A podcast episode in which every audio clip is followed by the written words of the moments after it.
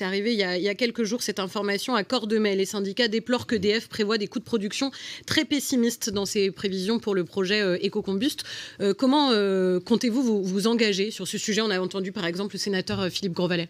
Bah, on est engagé depuis longtemps en soutien de ce projet Ecocombuste, déjà dans la campagne des élections régionales vous, que vous avez mentionné tout à l'heure. Il faut faire pression sur EDF Mais il faut exiger que la direction d'EDF mette en œuvre la parole du président de la République. Vous ne m'entendrez pas tous les jours dire qu'il faut euh, se battre pour euh, appliquer ce que le président de la République a dit. Le président de la République a dit il faut sortir du charbon et convertir les centrales à la biomasse.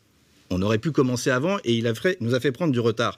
Le projet existe. C'est un projet qui a été porté notamment par la CGT d'EDF de, de. Pourquoi la direction d'EDF fait-elle autre chose que ce qui a été annoncé par le président de la République? C'est pas l'État qui est actionnaire à 100% d'EDF Qu'est-ce qu'on attend pour leur demander d'obéir, tout simplement? Merci beaucoup, Mathias Tavel.